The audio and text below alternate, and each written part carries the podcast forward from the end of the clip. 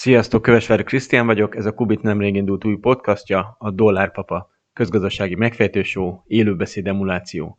A mai témánk az euró, illetve a magyar euró bevezetésének esélye. Itt van velünk Kónya István, a Közgazdaságtudományi Intézet tudományos tanácsadója, a Corvinus Egyetem tanára, Prince Daniel, a londoni IFS közgazdásza, és Zsoldos István, közgazdász, adattudós. Jövünk vissza, ne menjetek messzire!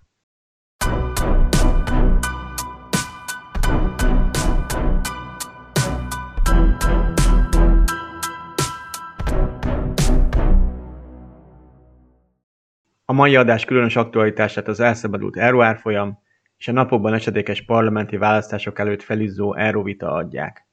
A beszélgetést egyrészt a múltkori a magyar infláció letörésének esélyeit latolgató adás folytatásának szánjuk, másrészt szeretnénk benne rekonstruálni a magyar euró bevezetés körüli szakmai vita fő bérveit. Az euró egy közös pénz, az eurozóna valutája, de miért van több országnak közös valutája, mire jó egy valutaunió?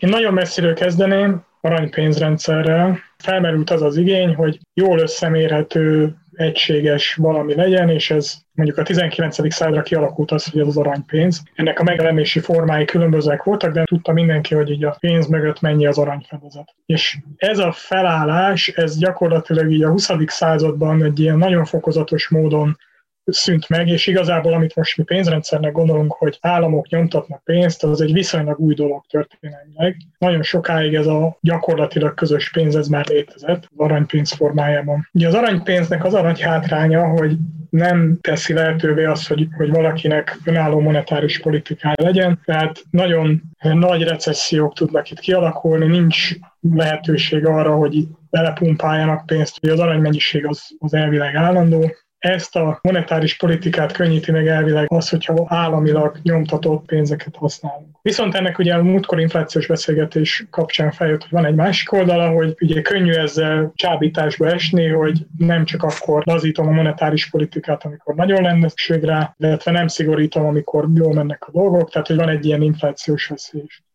Ugye az is kérdés, hogy mi az a pénz. A pénz az tulajdonképpen egy ígéret arra, hogy ma teljesítek valami, pénzt kapok, ami által majd a jövőben én ezt beválthatom árucikre, szolgáltatásra, stb. A pénz az egy ilyen ígérvény hitellevél. És ugye az a kérdés, hogy így szintén ez Zsopihoz kapcsolódva, hogy emögött van-e valamilyen tényleges árufedezet, és az aranypénzrendszernél ugye a pénzeket be lehetett váltani aranyra, aminek volt valami önálló értéke, aztán a 20. században jellemzően ez megváltozott és kicserélődött a papírpénzre, aminek önmagában semmilyen érdemi értéke nincsen, tényleg csak azért tartjuk, azért fogadjuk el, mert hogy más is elfogadja ezt. Tehát ez egy ilyen koordinációs történet. Ha mindenki elhiszi, hogy a pénzért kap cserébe valami tényleges értéket, akkor ez így működik. Voltak kísérletek mind a kettőre a papírpénzrendszerre is volt több kísérlet, lehet, hogy a gazdaságtörténészek most learapják a fejem, de emlékeim szerint a francia forradalom is próbálkozott az assignata nevű izékkel, meg előtte még a, a régi ancien rezsim, tehát a királyság is próbálkozott ilyen, ilyen papírokkal, és azért alapvetően rohadtul nem működött a dolog. A jellemző az mindig az volt, hogy nem csak hogy a papírpénz, de még igazából az arany, meg, meg ezüst fedezetű pénzeket is állandóan elinflálták. Ugye az aranypénzt körbevagdosták, több bronzot, meg mit tudom én micsodát tettek bele. Ez a késztetés, hogy elinfláljuk és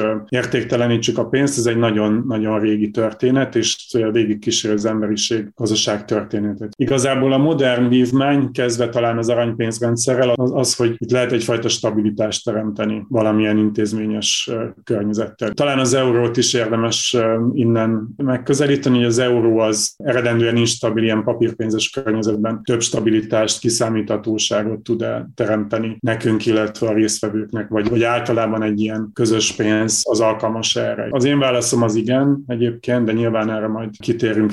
Oké, okay, de akkor István, össze is tudjuk rögtön szedni egy unió előnyeit és hátrányait?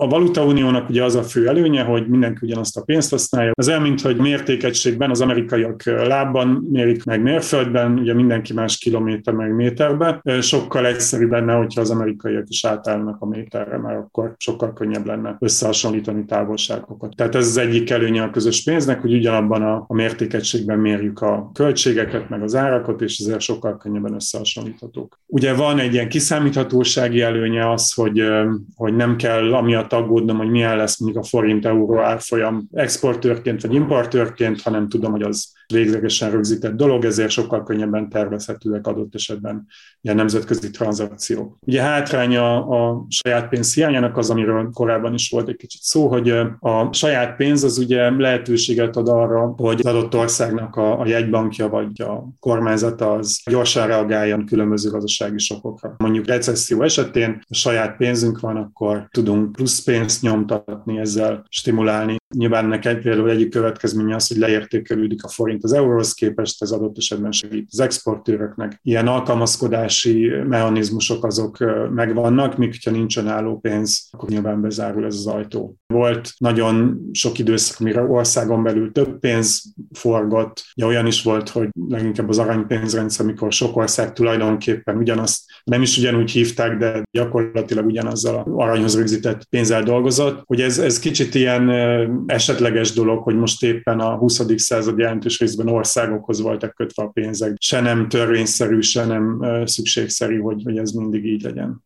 Nagyon nem szeretnénk mélyen gázolni a közösségi elmélet történetben, de említsük itt meg Robert Mandel nevét, akit a magyar Lámfalusi Sándor mellett szokás az Euró atyának is nevezni, nem mellesleg a régeni gazdaságpolitika, a Reaganomics is hozzá kötődik. Mandel épp 1999-ben az Euró első, még elektronikus pénzként való megjelenésének évében kapott közgazdasági Nobel-díjat az optimális valutaövezetek elméletéért. Ami épp azt boncolgatta, hogy mik egy valutaunió, egy monetáris unió működésének feltételei, mikor érdemes belépni. Ugye nagyon triviális ellenér volt az indulás előtti években, hogy fiskális unió, politikai unió nélkül az egész nem ér egy hajítófát sem, nem fog működni és emiatt nem lesz érdemes az országoknak feladniuk az önálló monetáris politikájukat. Az elmélet későbbi evolvált változata viszont már valami olyasmit állított, hogy szabad tőkeáramlás és munkaerőáramlás mellett már igazából nincs is szükség fiskális unióra, hiszen a piac úgyis mindent elintéz, az integráció majd magától pörög tovább. Mit is kell most erről gondolnunk elméleti szinten, vagy változott azóta valami, hogy elindult a projekt 99-ben. Ide dróthozva esetleg még az USA példáját is, ami egy elég sikeres együttműködésnek tűnik, és ritkán jut eszünkbe, de mégiscsak a saját állami monetáris politika feladásával ők is egy monetáris unióként indultak. Ez egy alapkérdés, hogy el lehet-e venni az önálló monetáris és fiskális politikát, vagy nem. Két ilyen gyors modell, hogy amikor van egy rögzített árfolyamod, vagy bevezetsz egy külföldi pénzt, vagy egy, egy ilyen eurót tekinthetjük külföldi pénzek, tehát amire nincs hatásod, akkor minden alkalmazkodás bármilyen gazdasági sokra, az ugye a belső árszínvonalon keresztül kell, hogy végbe menjen, amit segített persze a fiskális politika, hogyha ez önálló, de hogy a monetáris politika az nem tud segíteni. Tehát, hogyha van egy recesszió, és például a versenyképességet szeretné növelni, akkor ugye egy önálló árfolyam esetén hagyott, hogy leértékelődjön, egy devizaunió esetén pedig csökkentened kell a belső árszínvonalat, ami modern gazdaságokban általában sokkal nehezebb. Van, aki nagyon elszánt, mint a Hongkong is a dollárhoz köti már évtizedek óta a pénzét, amikor olyan a helyzet, akkor ott a belső árszínvonal konkrétan csökken sok százalékkal, ezt egy nagyon rugalmas gazdaság tudja megtenni. Általában ezt nem szeretik az országok, mert ugye szerződéseket kötünk forintban, azzal a várakozás, hogy az körülbelül ugyanannyit fog érni, tehát hogyha ennek az értéke egy belső módon össze-vissza változik, az nagyon nehézé teszi az alkalmazkodást sok esetben. Szerintem ez az egyik ilyen kulcs probléma, amikor devizaunió van, akkor ugye mivel nincsen álló monetáris politikád, egyrészt szeretnéd, hogyha az a, az külső monetáris politika az nagyjából jó lenne neked. Ugye ez akkor következik be, hogyha de eléggé integrált a gazdaságod, és eléggé hasonló szerkezetű a gazdaságod azokhoz, akiknek a pénzét bevezeted. Innen jönnek ezek a mindenféle kritériumok, és ezért szokták ilyen informális kritériumként a külkereskedelmet is nézni, hogy mennyire kapcsolódsz te egyáltalán, tehát GDP-nek hány százaléka teremtődik egy ilyen külkereskedelmen keresztül, mert hogyha elég nagy része, akkor mi jó Németországnak, meg Franciaországnak, az nagyjából jó lesz neked is, tehát hogy akkor nincs olyan nagy hiba. Viszont a, a helyi sokokra nem tudsz reagálni akkor, tehát azt, azt úgy kiengedted a kezedből. Egyesült Államok egy érdekes példa, még azt a szempontot hoznám be, hogy bizonyos szempontból azért lehet talán jobb egységes devizaövezet, mert legalábbis így Európa egészével összehasonlítva a munkaerőpiac az rugalmas. Kelet-Európában megszoktuk, hogy itt, hogyha recesszió van, akkor nem mennek az emberek dolgozni valahova, de azért a euróövezet nagy részében ez nem jellemző. Ugye a nagyon nagy válság kell hozzá, mint a görög volt, hogy elkezdjenek tömegesen átköltözni. Amerikában azért sokkal jobban megvan, nyelvi korlátok kisebbek, pénzügyi szektor integráltabb, nem lokális bankok vannak, akik szintén csődbe mennek. Ezek nagyon fontos szempontok. Ha építeni akarunk egy jó monetáris uniót, akkor, akkor jó lenne, hogyha ilyen országhatárokon átívelő intézmények lennének. Dani? Amit felvetettél, Krisztián, az optimális valutóvezetekről, amit írt ugye Mandel, itt ugye azt a kérdést tett föl, hogy lehetséges-e egyáltalán valamilyen körülmények között bevezetni, vagy belépni egy egy valutaunióba is szerintem erre alapvetően egyértelműen igen a válasz, hiszen végül is bármilyen ország bevezethet bármilyen fizetőeszközt. Ugye a valutaunióknak több formája van, amiről még nem beszéltünk, lehet bevezethet egy ország, mondjuk bevezetheti az eurót akár informálisan, anélkül, hogy csatlakozna az eurózónához, ugye például ezt tettek Koszovó és Montenegro, be csatlakozhatunk olyan értelemben formálisan, hogy megegyezést kötünk az eurózónával, például mondjuk Vatikán, vagy Andorra, vagy Liechtenstein is az eurót használják, de nem tagjai az eurózónak abban az értelemben, ami a legmagasabb fok ennek, hogy bele is szólhatnak az eurózóna monetáris politikájába. És Magyarország esetén eurózóna csatlakozással beszélünk, akkor arról beszélünk, hogy Magyarország a legmagasabb szinten lépjen be az eurózónában, ránk is az eurózóna monetáris politikája vonatkozzon, de mi is beleszólhassunk. Ugye a Mandelnek az elmélete az arról szól, hogy mikor lehet egy ilyen típusú valutaunió sikeres. Nem, nem arról szól, hogy egyáltalán mikor lehetséges, csak hogy ez mikor éri meg úgy, úgy általában az, az országoknak. És ugye Mandel erről azt mondja, hogy akkor működőképes, hogyha van szabad tőkeáramlás, illetve flexibilis árak és bérek az, az, az országok között, illetve munkaerőelves, tehát a lényegében a különböző termelési faktorok tudnak áramlani, illetve Mandel ugye azt is felvetette, hogy, hogy fontos a, a valamilyen közös fiskális politika vagy fiskális transferek az országok között, amik ki tudják egyensúlyozni a, ezt a zónát és a, és a különböző gazdasági ciklusokat, illetve fontos a, a mandát szerint, hogy az ilyen üzleti ciklusok hasonlóak az országok között. Ugye ez mit jelent? Azt jelenti, hogy ha úgynevezett aszimmetrikus sokkok vannak az országok között, tehát ha mondjuk olyan gazdasági sokkok lépnek föl, amik tegyük fel Magyarországot érintik, de Németországot nem, és ezek gyakoriak egyébként, akkor ugye nem fogja tudni Magyarország a monetáris politikát használni Lényegében Mandel ugye azt veti fel, hogy mennyire működőképes akkor egy valutanió, hogyha a gazdaságok nagyon különbözően működnek. Ebből a szempontból egyébként az euróvezet úgy messzebbről nézve nem tűnik annyira rossznak, hiszen eléggé gazdaságilag integrált országokról beszélünk, hasonlóak a gazdasági ciklusai egyébként mondjuk Németországnak és Magyarországnak, de azért vannak előnyei meg hátrányai, amiket már Zsopi említette az előbb. Oké, okay. István, ehhez esetleg még valami?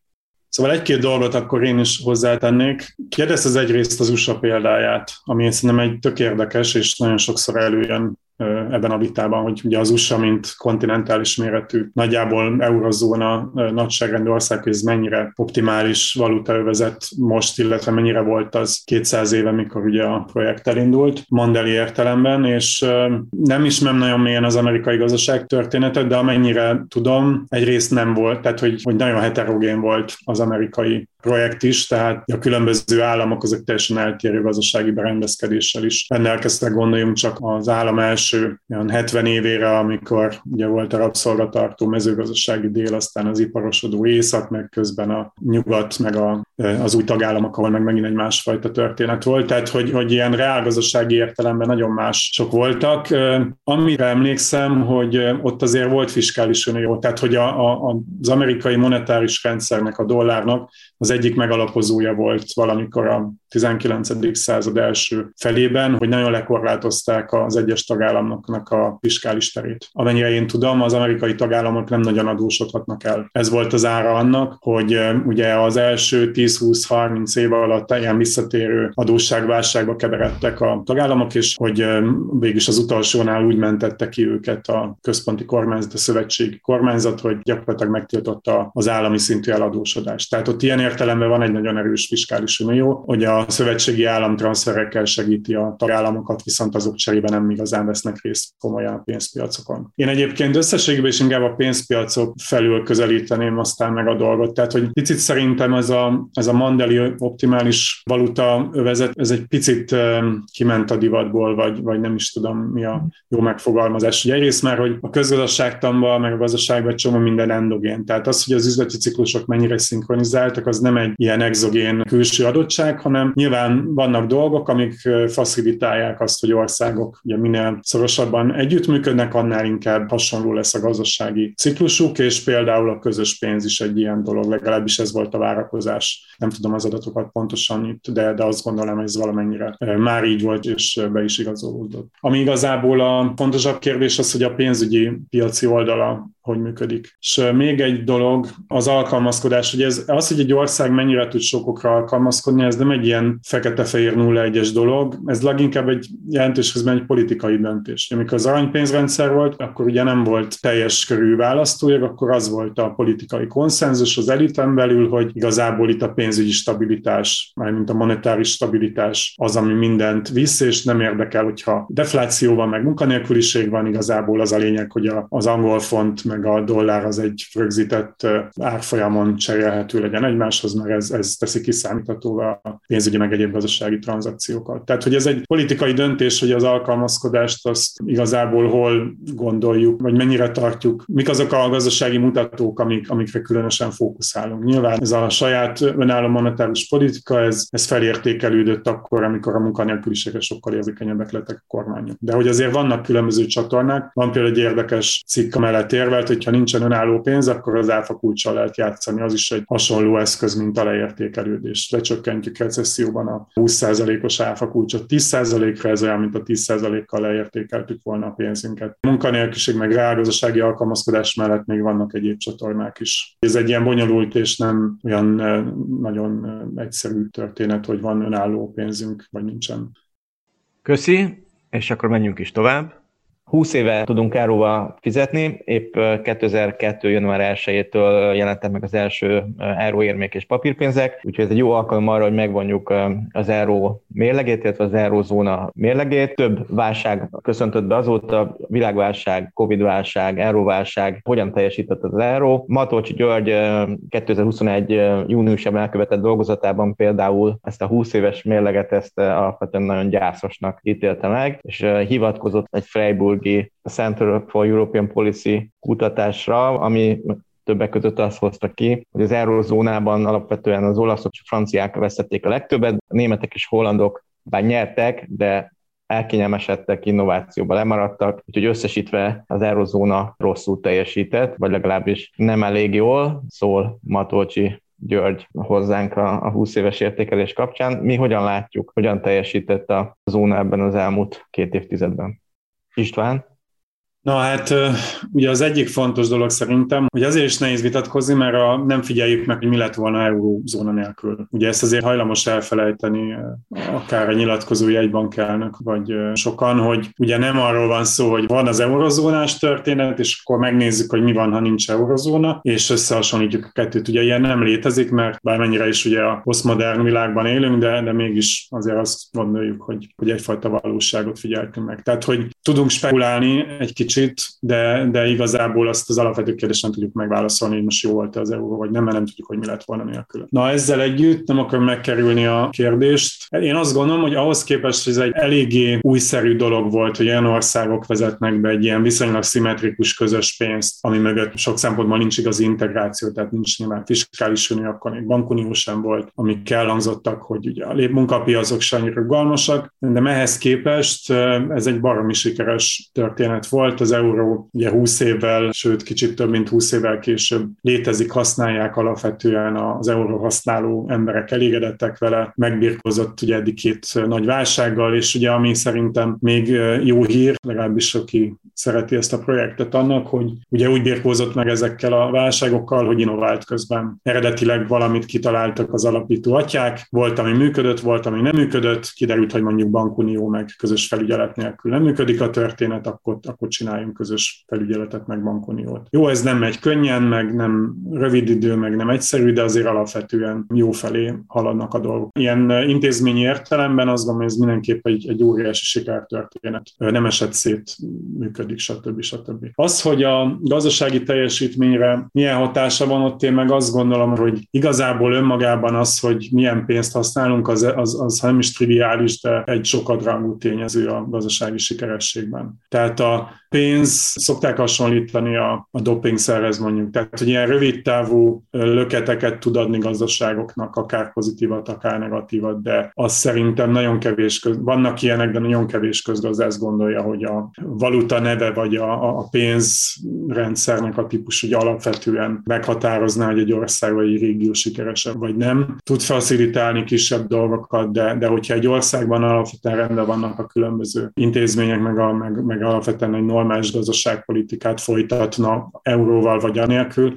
akkor igazából az eurónak nincs különösebben nagy jelentősége. Tehát tényleg ilyen így a határon tud segíteni dolgokat, és speciál azt gondolom, hogy az euró, mint szimbólum a, a közös európai projektnek az egy fontos dolog, de, de hogy ez nem egy, ez az oldala meg nem elsősorban egy gazdasági kérdés, vagy legalábbis nem rövid távú gazdasági kérdés. Ugye, ami még egy utolsó gondolat itt, ami már szintén feljött, hogy mi van az olyan országokban, és ez is egy fontos történet, főleg ha Magyarországról beszélünk, ahol viszont nincs feltétlenül rendben a, a gazdaságpolitika, akár a monetáris, akár a többi része, hogy az ilyen országokban érdemes kvázi megkötni a kezünket azzal, hogy importálunk egy, egy külső devizát. Szerintem ez egy érdekes vita, és, és talán ez a legrelevánsabb, legérdekesebb a magyar kontextusban. Az eurozónál ugye ez előjött Görögországnál elsősorban, hogy egy olyan országot be kellett engedni, aki egyébként tök fegyelmezetlen és hazudozós gazdaságpolitikát folytatott. Megint csak nem tudjuk, hogy mi lett volna Görögországból. Enélkül azt azért tudjuk, hogy a válság az megütött nem csak euró tagországokat, hanem ugye Magyarország is megszenvedte, vagy Izland például. Tehát nem igaz, hogy csak az eurozóna tagok tudtak ilyen pénzügyi problémákba belekeveredni. Zsopi, nálad milyen a 20 éves eurózóna mérlege? Kinek volt jó, kinek volt rossz?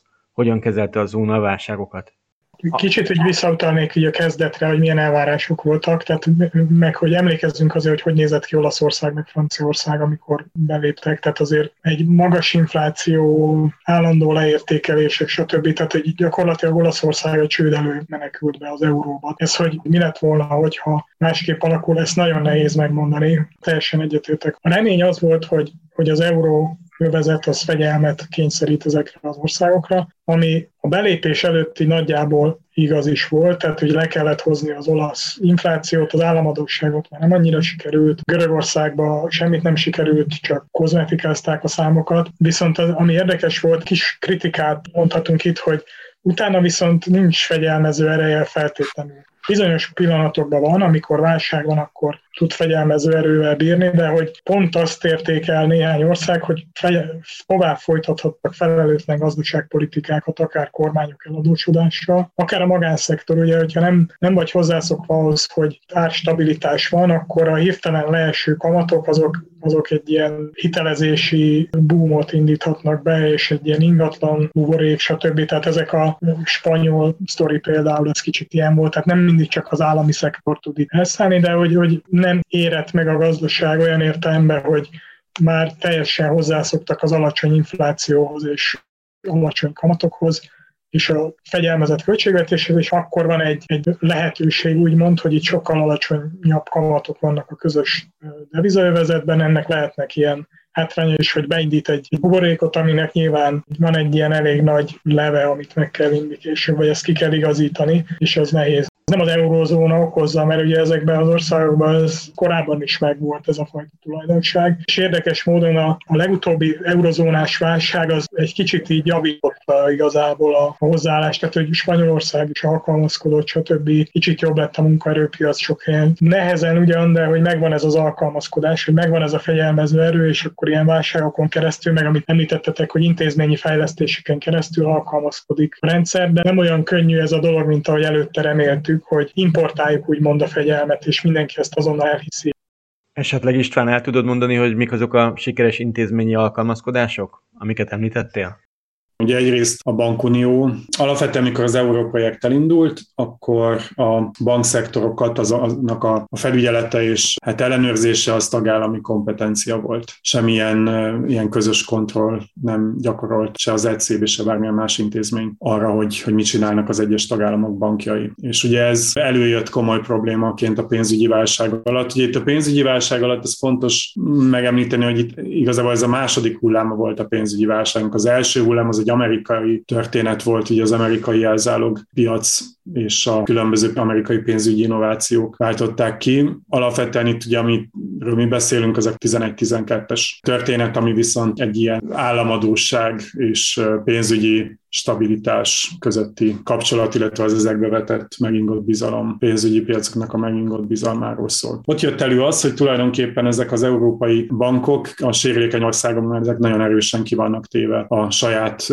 országuknak a, a fiskális problémáinak, és ugye itt gyakorlatilag be kellett erőteljesen avatkozni ugye részben az ECB-nek, részben az Európai Uniónak, adott esetben az IMF-nek azért, hogy a, a különböző tagállami pénzügyi rendszerek azok nem menjenek csődbe. Magában önmagában az, hogy egy rosszul működő vállalkozás csődbe megy, az természetesen nem gond. Ugye a pénzügyi szektornak, illetve a bankoknak különösen viszont van egy, van egy ilyen sajátos tulajdonság, hogyha ők csődbe mennek, akkor sokkal nagyobb valószínűséggel borítják be az egész mögöttük álló gazdaságot, mert ugye a bankok működtetik a pénzügyi közvetítő rendszer, ami kázi megolajozza egy gazdaságnak a működését. Tehát, hogyha ez akadozik, akkor nem csak maga a bank kerül bajba, hanem az egész gazdaság az jó eséllyel válságba, recesszióba kerül került. Kiderült, hogy ezt meg kell akadályozni. Akkor volt egy tűzoltás fázis, amikor az európai vezetőszervek azok ebbe beleálltak, végül is több-kevesebb rövidtávú sikerrel, és ugye ennek lett az a tanulsága, hogy jó lenne megelőzni az ilyen típusú válságokat, tehát például a közös betétbiztosítás, meg a közös bankfelügyelet azok pontosan azt a célt szolgálják, hogy legalábbis a, a stabilitás szempontjából fontos intézményeket azt valamilyen közös módon felügyeljük és próbáljuk meg megakadályozni, hogy ezek bajba kerüljenek. Azt hiszem a legfontosabb ilyen intézményi újítás az ez volt, hogy a pénzügyi rendszer, illetve a bankrendszernek a a közös stabilitása az, az érdekes, és hogy ezt igazából nem bízhatjuk rá az egyes tagállamokra. Ugye részben a magyar euróvita egyébként erről is folyik, bár ez egy kicsit ilyen mellékes szállnak tűnik, de hogy be akarunk-e szállni ebbe a, ebbe a bankunióba, tehát hogy mennyire vagyunk hajlandóak feláldozni a, a mi felügyeleti kompetenciánkat, mondjuk azt, hogy az OTP-nek a adott esetben pörgő hitelezését azt, a, azt az MNB nyesegesse vissza, vagy éppen ne nyesegesse vissza, vagy pedig ezt bízunk valamilyen asztalan brüsszeli bürokratára. Tehát intézményi szinten ez, és, és amit Zsopi is mondott, hogy tagállami szinten is azért volt egy ilyen alkalmazkodás, tehát hogy ezt nem tudom megítélni, hogy mennyire, mennyire ilyen tekintetű intézményi dolog, mondjuk a spanyol munka piaci szabályozás az, az, az, az, az elindult a rugalmasság felé. Mennyire van informális, formális nyomás az eurozóna részéről, ezt, ezt tényleg nem látom, de biztos volt, volt ennek szerepe. Talán itt hozhatnánk még be egy, egy intézményi dolgot, hogy a önálló pénzzel rendelkező országban gyakorlatilag az állam a saját pénzében mérve nem szokott csődbe menni, mert bármikor nyomtathat bármennyit. Lehet, hogy jó nagy infláció lesz belőle, de... Ez egyébként nem teljesen igaz. Igen, volt már ilyenre példa, tehát, de az ilyen kvázi választás volt, hogy ha akar, Oroszország is csődbe ment ugye 97-ben, de ha akar, akkor nyomtat. Hogy nyilván lehet olyan intézményi felállás ad abszurdum, hogy egy bank annyira független, hogy ezt nem finanszírozza meg, de a gyakorlatban ez, ez egy csábító dolog, és itt az eurozónával kapcsolatban ugye fölmerült az, hogy 2000 11-12-es válság körül, hogy oké, okay, akkor ez mennyire fiskális unió, amikor ilyen billegő országokat megfinanszíroz az LCB. Ez egy kicsit fiskális unió már, és ez, ez rávilágított arra azért, hogy egy ilyen, van egy ilyen rejtett feszültség az egész rendszerben, hogy fiskális uniót nem szeretnének az országok abban az értelemben, hogy a hollandok garanciát vállaljanak olasz államadóságért, nyilván valami közös formában, de hogy mégis e felé sodródik valamennyire a rendszer. Draginak a híres whatever it takes mondása, tehát hogy, hogy az ECB megfinanszírozott végül is billegi országokat, és ezzel ilyen önbeteljesítő osatként összenyomta a kockázati prémiumokat ezekben az országokban, de hogy ez kvázi egy ilyen fiskális transfernek is tekinthető. Tehát van egy ilyen közös állampapír piac csíra is, ami az összeshez képest egy nagyon pici rész, de hogy ebbe az irányba is halad egy kicsit. Nem tudjuk, hogy mennyire kell egy közös költségvetés, és hogy költségvetési vétó is ahhoz, hogy itt nagyobb mértékű legyen ez a fajta kötelezettségvállalás majd a jövőben. Kifejezetten a Covid válságban milyen osztályzatot adnánk az eurozónának? Ugye volt ez a pandémiás vészhelyzeti vásárlási program szép magyar fordítása, ez a PEP, amit talán most vezetnek ki. Mit csináltak jól, mit csináltak rosszul?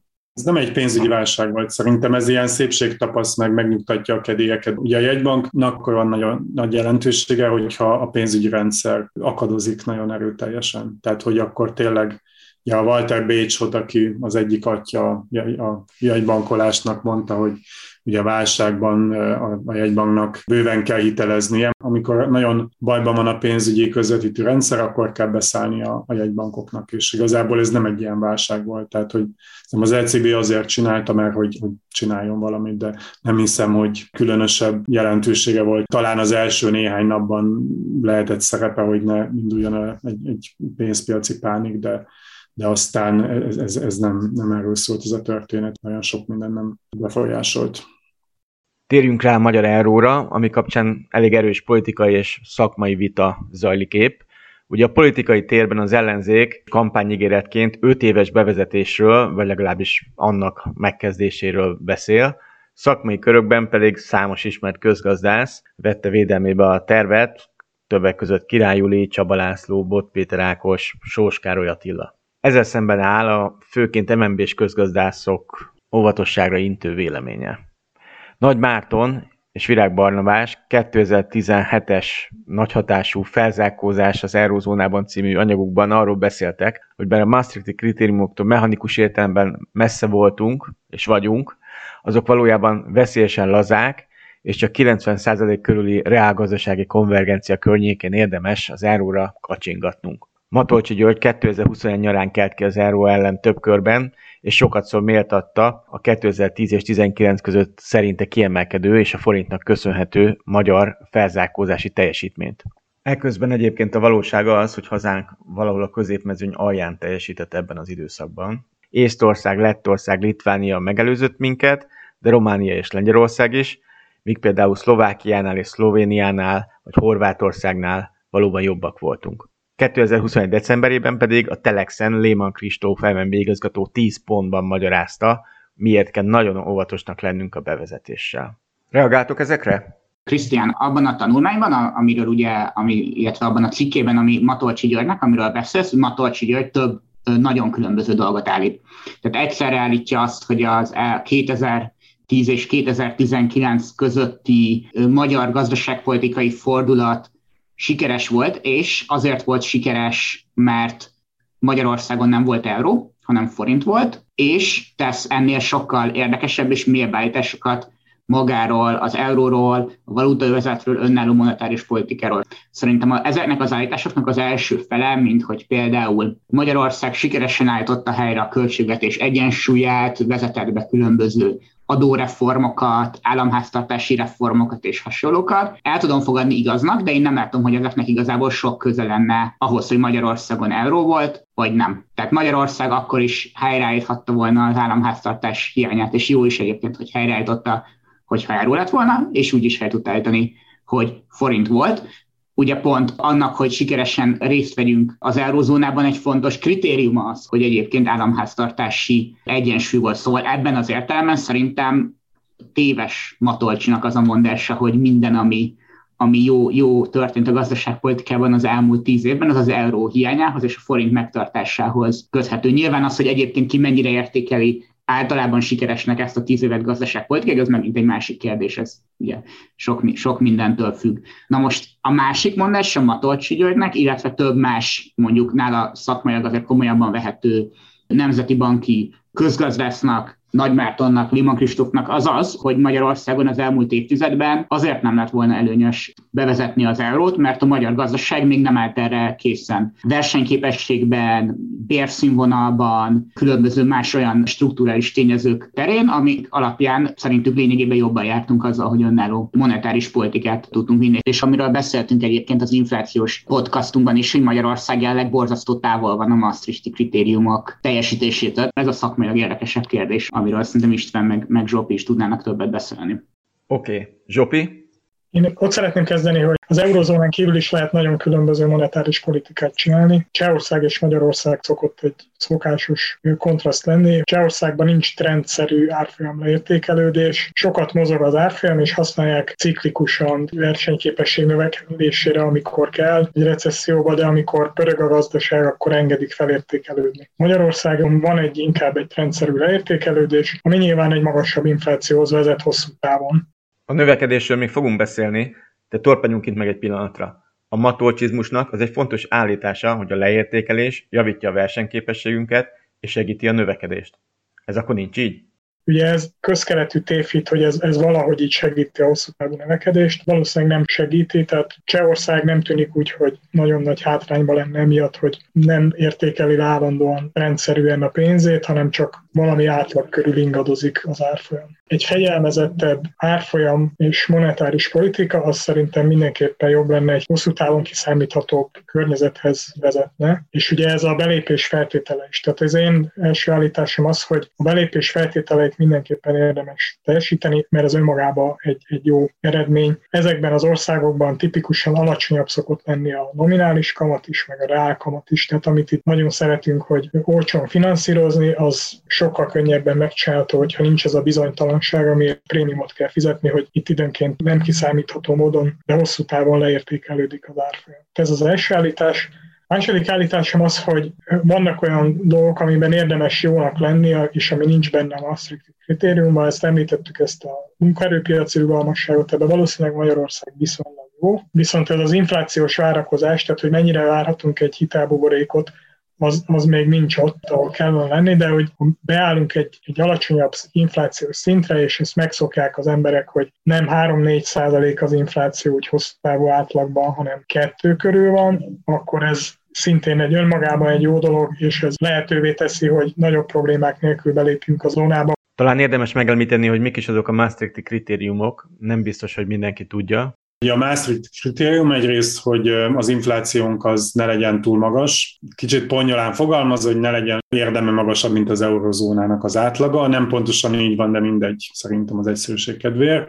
A másik az, hogy a hosszú távú kamataink azok szintén ne legyenek érdemben különbözők, tehát ne legyen nagy különbség a magyar és az eurozóna átlag ilyen hosszú államkötvény hozamai között, és akkor van ugye ez a dupla kritérium, hogy az államháztartási hiány az nem hatja meg a GDP 3%-át, és a, állam, a bruttó államadóság az pedig nem lehet 60% fölött, kivéve ugye, hogyha épp 60% fölött van, de csökkenő tendenciát mutat. Ezek közül ugye az államadóság az, az egyrészt puha, az az eurozóna tagállamainak a felében már akkor nagyobb volt, amikor belé beléptek, tehát igazából itt csak valamilyen homályos ígéretre van szükség, hogy nem engedjük elszállni, és egyébként a COVID előtt már 60% környékére esetleg csak aztán a, a COVID alatti költekezés, ugye, meg az utána való költekezés megint felnyomta. Tehát, hogy ez nem olyan éles, ugye a 3%-ra kifejezetten figyel a magyar kormányzat, megint csak a COVID kivételével, de, de azért ez is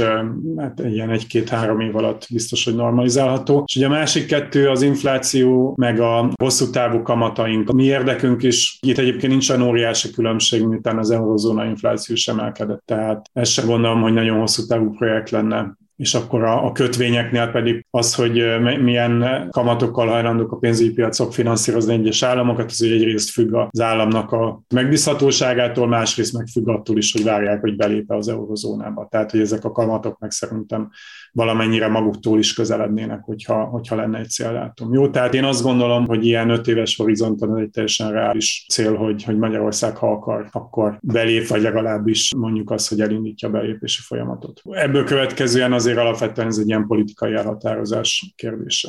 Csak így közbevetőleg az RM2 majd a csatlakozás környékén fog szerephez jutni. Mi is ez, és mennyire kell tőle félni? És itt el is felejtettem egy további másik kritériumot, ez pontosan az, hogy a forint nem ingadozhat túlzottan, sőt alapvetően nem nagyon ingadozhat már a forint euró árfolyam. Ugye ennek a szigorú forma az ERM2, ez effektíve rögzíti nagyon-nagyon szüksávban a forint árfolyamat az euróhoz képest, ezt így ilyen egy-két-három évvel a tényleges csatlakozás előtt szokás megtenni. Gyakorlatilag az ERM2-be való belépés az már egy de facto euró belépést is jelent, hanem is de jure, mert hogy onnantól kezdve nincs nincsen önálló monetáris politika, nincsen forint árfolyam ingadozás, alapvetően arra kell koncentrálni, hogy a forint-euró árfolyamot azt nagyjából rögzített szinten tartsa. Ez a banknak megvan a muníciója, hogy ez alapvetően egy technikai dolog. István, az euróvitekban fontos érv szokott lenni a régiós országok felzárkózási teljesítményének összevetése. Lehetőleg minél kiragadottabb időszakokat egymás mellé állítva. Tudsz nekünk mesélni ennek a nagy növekedési versenynek az állásáról? Hogyan teljesítettek az egyes országok euróval, illetve euró nélkül? Túlzott leegyszerűsítésre bármi nagyon erős állítást tenni. Alapvetően a pénzügyi válság előtt Szlovákia volt messze a legjobban teljesítő, mondjuk a visegrádi országok közül Szlovénia is kifejezetten jól teljesített. A pénzügyi válság alatti Szlovákia volt mondjuk Lengyelország után a legjobb. Tehát igazából az, hogy Magyarország mondjuk Szlovákiához képest jobban teljesített, az igazából csak 2013 után igaz. Tehát összességében, ha mondjuk megnézzük a teljes 95 utáni időszakot, akkor nagyjából ezek az országok pontosan úgy teljesítettek, ahogy ezt úgy vártuk volna. Ugye ezt hozzátenném azt, hogy van egy olyan fontos összefüggés, hogy ugye hasonló országok közül, akik alapvetően mondjuk ez a visegrádi országok a stimmel, hasonló gazdasági környezet, Európa, stb itt ugye azt vártuk 95 környékén, hogy minél alacsonyabbról indul egy ország, annál gyorsabban tud növekedni, mert annál nagyobb tere van a konvergenciának. És igazából pontosan ez történt. Ha megnézzük a 95-ös relatív szinteket, akkor Lengyelország jóval szegényebb volt, mint Magyarország, Csehország, meg, meg gazdagabb, meg Szlovénia, és mondjuk a cseh, szlovákok, szlovének, bocsánat, még mindig egy kicsit kilógnak fölfelé, de hogy alapvetően az országok nagy többsége baltiakat is berejetve nagyjából összeért mostanra. Tehát, hogy attól függ, hogy hol várjuk el az időszakot, lehet ilyet meg olyat mondani, de igazából gyakorlatilag olyan nagyon érdemi különbségek nincsenek. Úgyhogy én ezt nem dimenzionálnám túl. Megnéztem az USA tagállamokat, hogy ott mekkorák a fejlettségbeli különbséget. Mississippi állam, amelyik a legszegényebb tagállam, a, a nominál dollárban mért egy főt a GDP az, az olyan 40% a leggazdagabbnak, ami, ha jól emlékszem, New York és Kalifornia. Na most Magyarország ennél jóval közelebb van az eurozóna átlagához, olyan 60% környékén vagyunk szerintem a 60 fölött az a PPP. Jó, igazad, jó igen, igazad van, hogy ez valóban vásárlói paritáson, akkor piaci árfolyamon olyan 40% körül lehetünk szerintem mi is. Tehát nagyjából az a fejlettségbeli különbség folyóárommérben, mint, mint ami az USA tagállamok között is megvan. És akkor a nagymátoni 90%-os reálgazdasági konvergencia, mint csatlakozási kritérium, nehezen tudom értelmezni ezt a 90%-ot. Országokon belül ennél sokkal nagyobb különbségek Igen. vannak egyébként. Tehát mondjuk a Magyarország Budapestet és Borsodabói Zemtént összehasonlítjuk, és nem pikkelek Borsod mennyire, mert én is onnan származom. Simán van egy olyan háromszoros különbség az egyfőjutó GDP-ben. Tehát, hogy nem tudom nagyon értelmezni, hogy miért lenne feltétele a, a közös devizának. Itt, amiről beszéltünk korábban, itt ugye nem a növekedési kontextusban értelmezhető a közös deviza, hanem az üzleti ciklus kontextusban vonatkozásban, hogy adott esetben a sokokhoz való alkalmazkodást mennyire segíti. És akkor még egy téma, mielőtt befejezem, hogy ugye ez a leértékelős politika. Két ilyen felzárkózási, növekedési irány vagy, vagy gyakorlatot láthatunk. Az egyik az monetáris stabilitás, fix árfolyam mellett intézmények javítása, nagyon fegyelmezett történet. A másik meg meg ez a leértékelős történet, hogy igazából, ha, ha gond van, akkor tök jó, hogy van saját pénzünk, mert leértékeljük, és ez egy löketet ad a gazdaságnak. És ez egyébként ugyan rövid távú fegyver, de azért évtizedeken keresztül is valamennyire működött. Olaszország ennek egy klasszikus példája, ahol gyakorlatilag az olaszok ugye mindig úgy próbáltak versenyképességet nyerni, hogy leértékelték a lírát. Ezzel egy baj van szerintem, egy fő probléma. Egyik, hogy nem nyilvánvaló, hogy azért mennyire hosszú távú van fenntartható, de tegyük fel, hogy igen. Szerintem a nagyobb probléma, hogy ez igazából egy elszegényítő politika. Tehát, hogy ez ilyen önbecsapás, hogy leértékeljük a pénzünket, és akkor nekünk jobb lesz, mert pontosan, hogy az ellenkező igaz. Lehet, hogy kicsit gyorsabban növekszünk, viszont azon az áron, hogy a megtermelt jövedelemből egyre kevesebbet tudunk ugye másokhoz képest vásárolni. Tehát a leértékelődésnek a fő hatása az az, hogy elszegényít minket de hogy ez nem egy ilyen jó és, és nagyszerű fegyver, hanem ez egy kicsit ilyen kétségbeesett történet, hogy ugye azáltal próbálunk előnyszert tenni, hogy magunkkal kitolunk. Összességében ez nem egy nagyon kellemes útja a felzárkózásnak. Azt szerintem már mindenképpen kiderült eddig a beszélgetésünkből, hogy a legfontosabb kérdés az, hogy mennyire fontos nekünk, hogy legyen önálló monetáris politikánk, és ha most itt lenne velünk Matolcsi György a, a Zoomon, akkor ő ugye azzal érvelne, hogy az elmúlt tíz évben nagyon sokat tett hozzá a felzárkózásunkhoz, ami ugyan lehet, hogy lassabb volt, mint a balti országoké, de mégiscsak volt azért növekedés Magyarországon az elmúlt tíz évben. Arra lennék kíváncsi, hogy szerintetek egyáltalán mennyire van lehetőségünk önálló monetáris politikára, és ez mennyire volt fontos az elmúlt tíz évben, hiszen ez egy nagyon fontos szempont, hogy arról gondolkozunk, hogy el akarjuk ezt veszíteni, ha bevezetjük az eurót. Az időszak felében volt önálló monetáris politikánk, előtte pont azért nem volt önálló monetáris politikánk, mert hogy a, a forint megléte a, mondjuk 50%-ban felelős volt a devizahitelezés problémájáért, amit totál bekorlátozta a magyar monetáris politikát kb. az évtized közepéig. Tehát igazából bőven 2003 után kezdődött az, a, az az időszak, amikor tulajdonképpen ami történt, az az, hogy lekövettük a, az európai monetáris politikát csak késve. Tehát, hogy én kicsit megfordítanám a dolgot. Az adatok meg a tények inkább azt mutatják, hogy nekünk tulajdonképpen rossz volt, hogy forintunk volt és nem euró, mert hogy három-négy évig nem nagyon tudtunk semmit kezdeni vele, és utána meg késve követtük a többieket. És Zsófi, te mit gondolsz erről, hogy volt-e önálló monetáris politikánk, és jó ez nekünk? Tényleg egy rövid időszakról beszélünk, tehát most ugye a, ez a 2010-es évek közepe óta van gyakorlatilag, és ez egy ilyen túl rövid időszak szerintem, hogy ezt megítéljük. Nagyjából amióta van, azért azóta magasabb itt az infláció, mint, mint az eurozónában, tehát hogy az, hogy alacsony inflációt tartsunk, ez nem sikerült, és ez már a Covid-válság előtt is, tehát körülbelül az önálló monetáris politikával kezdődött, nagyon gyorsan egy, egy magasabb infláció lett, és egy leértékelődő árfolyam. Nem csak a sokok miatt, hanem így rendszerűen. És a növekedési hitelprogram a 2013. júniusa és 2017. márciusa között kiszort 2800 milliárd forint, vagy a jegybank másik büszkesége a 2019 nyarán elindított növekedési kötvényprogram, azt nem merem állítani, hogy semmit nem segíthetett mondjuk a hitelezés felpörgetése, de elég nagy összegben fogadnék arra, hogy valószínűleg nem volt negatív hatása, de hogy a pozitív hatása az pici volt. Még nem látjuk azt, hogy ez a hitelezés mennyire volt jó és majd mennyi lesz ebből a jó hitel és a rossz hitel, ami egy ilyen érdekes kérdés, hogy mennyi fog ebből bebukni. De miért célja az MNP-nek a versenyképesség javítása? Az emlegetett decemberi Lehman Kristóf cikkben is evidenciaként volt kezelve, hogy az egyébként széttartónak és polarizáltnak bemutatott eurozónán kívül a nemzeti szintű monetáris politikai támogatás az egyetlen mencsvár és a növekedés igazi motorja. Szerintem ez összefügg azzal, amiről az előbb beszélt István és Zsopi. Ugye Lehman Kristóf azt állítja, hogy nagyon óvatosan kell bevezetni az eurót, hiszen Magyarországnak a gazdasági teljesítménye, fejlettsége, versenyképessége, államadóság szintje mi egyébként nagyon eltér az eurózónának a, a, a mutatóitól, és ha belépünk az eurózónába, akkor egy központi monetáris politikának leszünk a részé, ugyan beleszólhatunk, de, de azért nem, egyáltalán nem mi határozzuk meg, és ez a monetáris politika az nem feltétlenül a magyar körülményeknek, versenyképesség, fejlettségnek, inflációs szintnek fog megfelelni. Szerintem ezt állítja ugye a, a Lehman Kristóf, és ezen felül azt állítja, hogy az elmúlt tíz évben a monetáris politika tudta effektíve támogatni Magyarországnak a növekedését, felzárkózását, a versenyképességünk javítását, a, a hitelek olcsók voltak, stb. Én így foglalnám össze az ő álláspontját, és ha jól értem, akkor István és Zsopi viszont azt mondják, hogy valójában nincsen igazából sok bizonyíték arra, hogy annyira nagyon sokat tudott hozzátenni ehhez az önálló magyar monetáris politika megléte, illetve ugye volt a Sós Károly Attila a közösségtudomány intézetből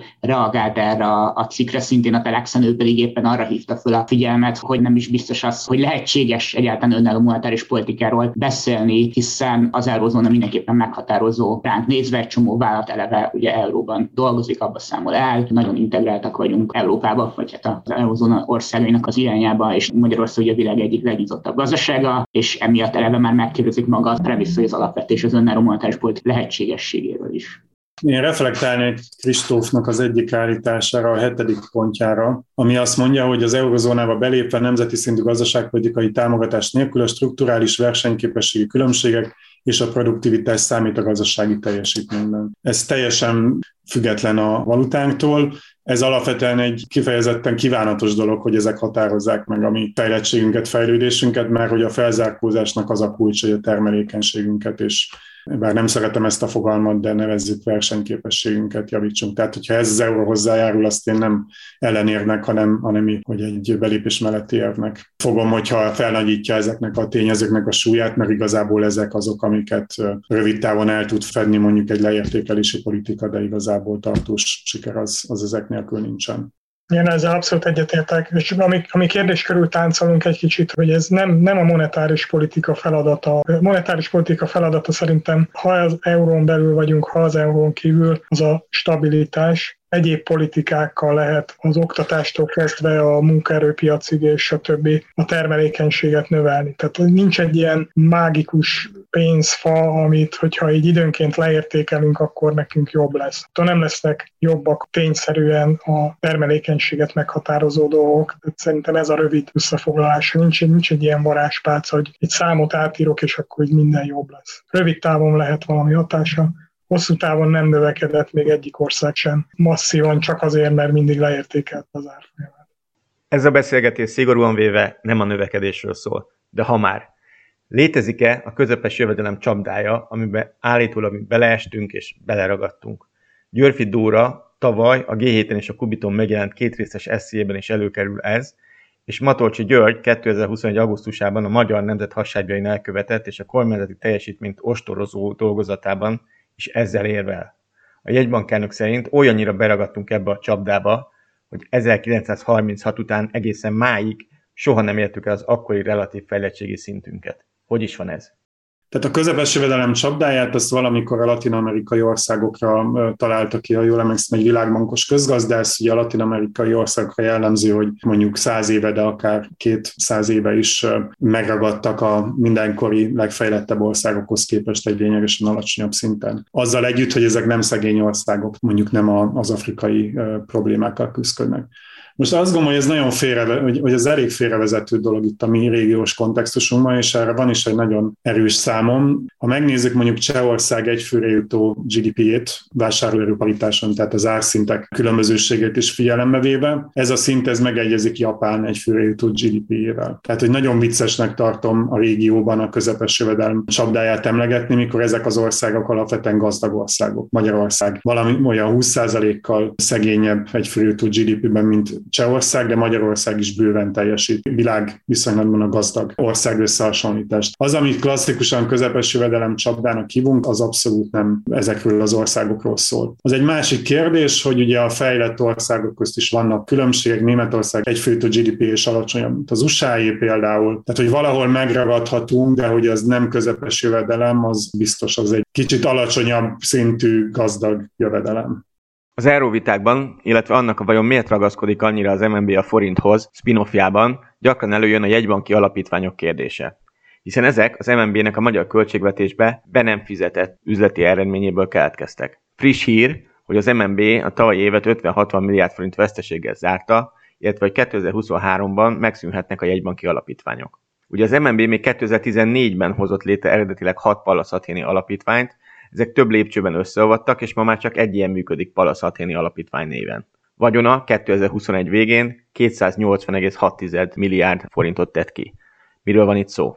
Tehát, hogy ugye a jegybank kereskedik a pénzpiacokon, és ebből nyeressége meg veszteségek keletkezhet normális országokban, vagy más országokban. Ha a nyeresség van, befizeti az államháztartásba, ha veszteségek keletkezik, az államháztartásnak kell megtejteni alapvetően a jegybanknak, az nem egy célja hogy nyeressége keletkezzen ezekből a folyamatokból. Ugye Magyarországon az MNB Matolcsi Györgyalt azt mondta, hogy mivel az árfolyamunk esett, ebből nyeressége keletkezett a jegybanknak, és úgy kezdett el erre tekinteni, mint hogyha ez kvázi egy üzleti nyeresség lenne, amivel úgy bánhat a Magyar Nemzeti Bank, mint ahogy egy üzleti vállalkozás bánhat a nyerességével, és elkezdte ezt különböző célokra felhasználni. Ugye létrehozott egy rakás alapítványt, elkezdett ingatlanokat venni, elkezdett műkincseket venni, nagyon-nagyon sok pénzből, tehát több száz milliárd forintról beszélünk, ugye ezekhez kapcsolódik a, a, a híres elvesztette közpénzjelegét mondás is, és itt egyszerűen arról van szó, hogy az MNB elkezdett olyan dolgokkal foglalkozni, ami nem dolga egyébként egy nemzeti banknak, nem dolga, hogy ingatlanokkal spekuláljon, nem dolga az, hogy ilyen mértékben alapítványokat hozzon létre, létrehozhat mondjuk egy egyetemi ösztöndíjat, vagy vehet néhány festményt, de nem dolga az, hogy ilyen mértékben, ilyen típusú tevékenységekkel foglalkozzon, és ugye ezt nem tehetné meg egyébként Magyarország, hogyha szorosabban fogná az Európai Unió, vagy, a, vagy akár az Európai Központi Bank, a Magyar Nemzeti Bankot, és most meg is kell majd szüntetni ezeknek a jegybanki alapítványoknak egy részét. Szerintem itt egyszerűen erről van szó. Ez úgy kapcsolódik egyébként a, a közepes jövedelem csapdájához, vagy a Kónya István szerint inkább ilyen viszonylag magas jövedelem csapdájához, hogy ugye Györfi Dóra az erről szó tanulmányaiban, és a legtöbb közgazdász ezzel egyetért. Ugye azt mondja, hogy intézményi reformokkal és jó intézményekkel lehet tovább fejleszteni az országot. Az MNB-nek ez a működés szerintem egyértelműen egy rossz intézményi működés. Ilyen nem szabadna a Magyar Nemzeti Banknak foglalkoznia. Egyrészt én nem akarok nagyon semleges maradni, mert hogy 2014-ben én személyesen is érintve voltam az alapítványok elindulásánál, még, még MNB-sként, úgyhogy nem gondolnám elegánsnak, hogy se pró, se kontra érvélyek. Annyi technikai megjegyzés, ami kicsit árnyalja Daninak a mondandóját, hogy az európai szabályozás az, az egy kicsit furcsa itt. Van egy aszimetria között, hogy a, a jegybanknak vesztesége van, azt a, ugye be kell, meg kell finanszírozni a költségvetésnek, és az rontja a költségvetési hiányt. Viszont a jegybank nyereséges, azt ugyan befizeteti a költségvetésbe, de nem számít bele a Maastrichti költségvetés hiánykritériumba. Tehát ez az aszimetria kicsit furcsa ösztönzőket teremt a jegybanki nyereség felhasználására. Közgazdasági értelemben nyilván javítja az ország államháztartását, de az Európai Bizottság által számviteli értelemben nincsen figyelemben véve. Csak ennyi a kis kiegészítés. Soha nem jó, hogyha egy intézmény olyat játszik az állammal, hogy a fején nyerek, ha írás te vesztesz. Ez semmilyen intézménynél nem jó, a jegybank az államháztartás része, tehát így nem önállóan értelmezendő, és mivel egyéb céljai vannak, ezért hogy éppen ott nála mi jelenik meg veszteségként és nyerességként, ez a politikájának a következménye, és nem szabad, hogy ez befolyásolja a politikáját. Igen, vannak rossz ösztönzők ilyen elszámolási tekintetben, de a kvázi költségvetési kiadás, az államháztartás elkövet valamit, azt érdemes parlamenti elfogadással politikai kontroll alá helyezni, és itt pedig az államháztartás egyik része kikerült a politikai kontroll alól, ami rossz precedens. Az euró bevezetésének feltételeiről és körülményeiről sok szó esett, de arról még nem beszéltünk, hogy mi lehet ez az ideális árfolyam, amint csatlakozunk. Vagy egyáltalán, hogy derül ki, hogy mi ez a szám. Erről még fussunk egy kört. Tehát egy részben ez a bevezetési időszak, ez arról szól, hogy ezt a számot kitaláljuk, ez egy fontos szám tényleg. Tehát ugye levisszük az inflációt, elérjük a követelményeket már jó pár évvel előtte, amikor már nagyjából elértük, körülbelül akkor érdemes belépni az ERM2-be, amikor már látszik, hogy két év múlva nagy valószínűséggel be tudunk lépni, és akkorra kialakul valami árfolyam a piacon. Nyilván sok minden dolognak a függvénye, de hogy ez az, az időszak arról szól körülbelül, hogy kitaláljuk ezt az árfolyamot. Jellemző egy ilyen árfolyamnak, nem egy olyan árfolyamot szeretnénk, ahol esetleg nagy külkereskedelmi hiány van strukturálisan, mert ahhoz majd alkalmazkodni kell. Az ugye egy ilyen felülértékelt árfolyam lenne. Azt sem szeretnénk, hogyha egy alulértékelt árfolyam lenne, ami ugye nekünk kedvencünk, de hogyha alulértékelt árfolyamon megyünk be, akkor a rögzítés után egy inflációs alkalmazkodás következne. És hogyha most spekulálni kellene, hogy ez hol van, azt mondanám, hogy a jelenleginél valószínűleg erősebb árfolyam lenne az, ami ezt úgy, úgy jól teljesíteni. István, Dani, ti hol váltanátok át a kis megtakarított forintotokat euróra? Erős vagy gyenge forinttal csatlakozunk inkább? Tehát egyrészt van ennek egy technikai oldala, amit Zsopi mondott, hogy ugye meg kell találni az egyensúlyt az alul meg a felülértékeltség között. Én megint előhoznám azt a korábban már elmondott állításomat, illetve tényt, hogy minél rosszabb árfolyamon, tehát minél gyengébb forinttal lépünk be, annál szegényebbként lépünk be. Tehát, hogy igazából annak az a nagy költsége, hogy effektíve elszegényítjük magunkat a többiekhez képest. Nem csak azért nem jó az alul értékelt árfolyam, mert hogy inflációhoz vezet, hanem azért is, mert konkrétan magunkkal tolunk ki. Egyébként az, hogy erről beszélünk, az ugye jól mutatja az eurónak a fő előnyét, az, hogy onnantól kezdve nem kell az árfolyammal, se nem lehet leértékeléssel játszani, se nem kell attól félni, hogy az árfolyam megváltozik, nem lesznek ebbe kockázatok, szóval lépjünk be, és akkor euróba csinálhatunk mindent. Az adás kisé elhúzódó utómunkái közben kitört az új válság, zajlik az ukrán háború. Megkértük Zsopit, hogy lássa el új végszóval a beszélgetést. A legfrissebb események tükrében mi az, amit most esetleg máshogy látunk, és mi az, ami megerősödött a korábbi gondolatainkból. Végszóként az euró bevezetésről én annyit mondanék, hogy maga az odavezető út legalább olyan fontos, hanem fontosabb, mint ahova megérkezünk, tehát hogy egy stabil makropolitikát alakítsunk ki, és utána el lehet azt dönteni, hogy belépe az ember az euró vezetbe, vagy nem lépe. Azonban itt az utóbbi idő történései azért azt mutatják, hogy sok olyan kockázat ellen is véd az euró, amivel egyébként úgy nem szokás számolni. Itt látszik, hogy azért sokfajta sok éreti a gazdaságot, nem csak azok a sokok, amiről korábban beszéltünk, hanem egy ilyen kockázati, bizalmi sok is, ami most azért jellemző nagyon sok országra, és ilyenkor az euró az egy biztonságos kikötő, tehát akkor ott nem tud elszállni az árfolyam. Ugye beszélgettünk arról, hogy önálló monetáris politika, és nem tud változtatni az árfolyamodat, de most itt magától változik úgymond az árfolyam, amit most éppen el akarsz kerülni, mert nem azt akarod, hogy csak azért gyengüljön az árfolyam, mert a világban megváltozott valami, neked a céljaidhoz az egyáltalán nem jó. Ugye beszéltünk korábban az élelmiszer és energiásokról, ami ha lehet, még fokozódott így az utóbbi időben. Hogyha ez van, például nincs euró bevezetve, mint Magyarországon, akkor ilyen dupla sokkot élnek, hogy mennek fel az energiárak, és ezt még devizában is kell kifizetni, ami egyre gyengül. Tehát kimondottan jó lenne, hogyha legalább ezt a gyengülő deviza dolgot ezt ki lehetne spórolni ebből az egészből. Hogyha most lenne eurónk, ez egy kimondottan jó dolog lenne abban a szempontból, hogy nem értékelődne le spontán az árfolyam külső hatások miatt, amikor a monetáris politika éppen azt szeretné, hogy egy viszonylag erős árfolyam legyen. Hosszú távú kíván kívánatosságát ennek a dolognak, ez, ez így bizonyos szituációkban ez így megmutatja, hogy nem csak azokban a szituációkban érdemes gondolkodni, hogy közvetlenül monetáris politika és finom hangolom az árfolyamomat arra, ami nekem tetszik, hanem néha nem tudom jól beállítani az árfolyamot, mint például most.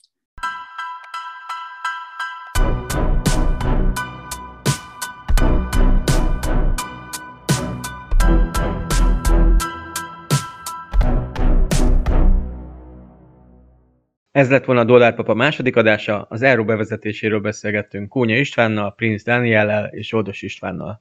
Szevasztok!